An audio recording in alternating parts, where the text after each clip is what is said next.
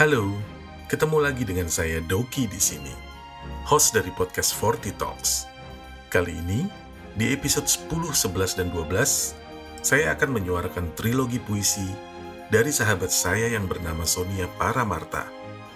Puisi ini dikutip dari bukunya yang berjudul Moods 5450. Yuk, kita dengerin episode 10 ini bersama-sama.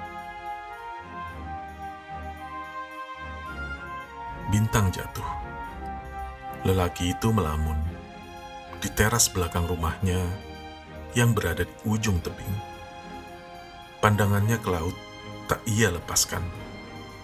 Deburan ombak memecah dan bunyinya mengikis hati. Dalam beberapa tahun belakangan, malam-malam seperti ini ia habiskan dengan memandang ke langit luas untuk menghitung bintang. Mengharapkan bintang jatuh untuk membuat satu permintaan. Namun, tidak untuk malam ini. Dia sudah patah semangat menunggu bintang itu. Berkilometer panjang doa yang ia sampaikan kepada Sang Maha, memohon agar diberikan kesempatan sekali lagi, satu kesempatan yang berharga, yang telah ia buang begitu saja. Berpuluh-puluh gumpalan kertas berserakan, menemani semangatnya yang jatuh ke tanah.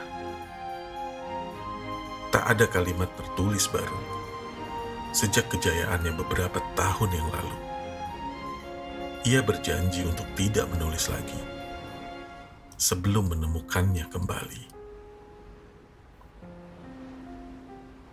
Ke mana aku harus mencarimu? Aku tak berdaya mengembalikanmu, kasihku. Lalu ia menangis tanpa suara. Mukanya jatuh di kedua tangannya yang tertelungkup. Air menetes dari matanya. Dan melalui lengannya jatuh ke jurang, bersatu dengan laut. Kesedihan dan kepiluan air mata itu terbawa arus ke laut lepas. Ia tak henti-hentinya menyalahkan diri sendiri sampai akhirnya ia pun tertidur.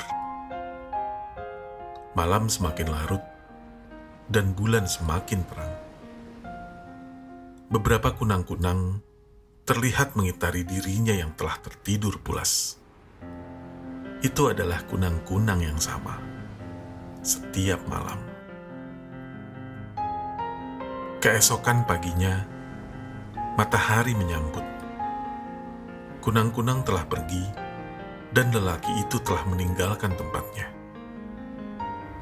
Butiran-butiran air laut menguap, membawa serta air mata kesedihan dan kepiluannya.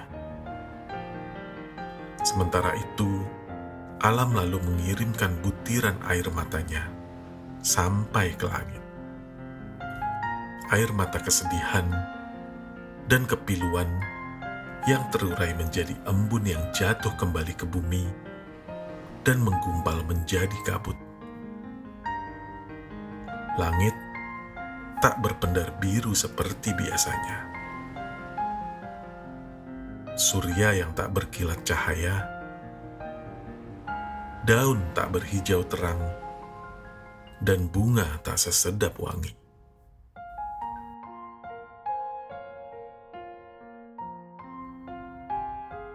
Suatu saat, di suatu dimensi, terlihat seorang perempuan yang bertabur kunang-kunang. Dia merasakan kabut itu. Hatinya yang sakit terkikis oleh kesedihan beberapa lama lampau kembali terkuak. Dia merasa lelaki itu memanggilnya, menginginkan kehadirannya. Sepandai-pandainya ia menutupi emosi, ia tetaplah makhluk yang memiliki perasaan. Kerinduan itu lalu kembali menengadah. Kegelisahan menghampiri dirinya. Ia tak sanggup melawan kodrat. Aku kan kembali tekadnya. Lalu hari berganti hari, minggu berganti minggu, dan genap sepuluh tahun bumi sejak tetesan air mata pilu itu menyentuh laut. Sang lelaki kembali terpekur, memandang kertas putih kosong yang tertambat pada mesin kepiknya. Jangankan ingat pada janjinya sendiri, semangatnya untuk hidup pun sudah tiada. Sang Maha, berilah satu saja bintang jatuh. Berilah kesempatan untuk membuat satu saja permintaan atas bintang itu. Sungguh, ia ingin menangis.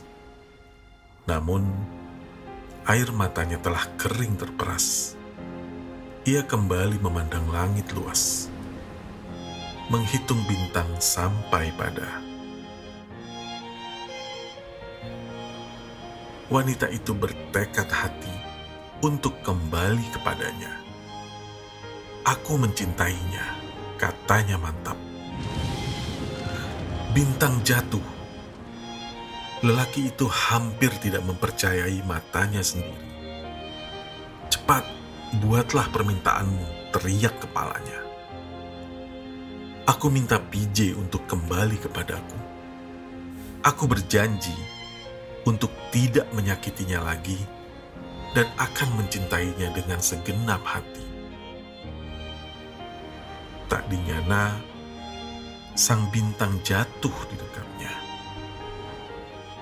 Sang lelaki lalu takjub tak kuasa bergerak tercenung melihat bintang berubah menjadi bendaran cahaya. Make a wish upon a shooting star and hope that your dream will come true. Teman-teman, sampai jumpa lagi di episode 11.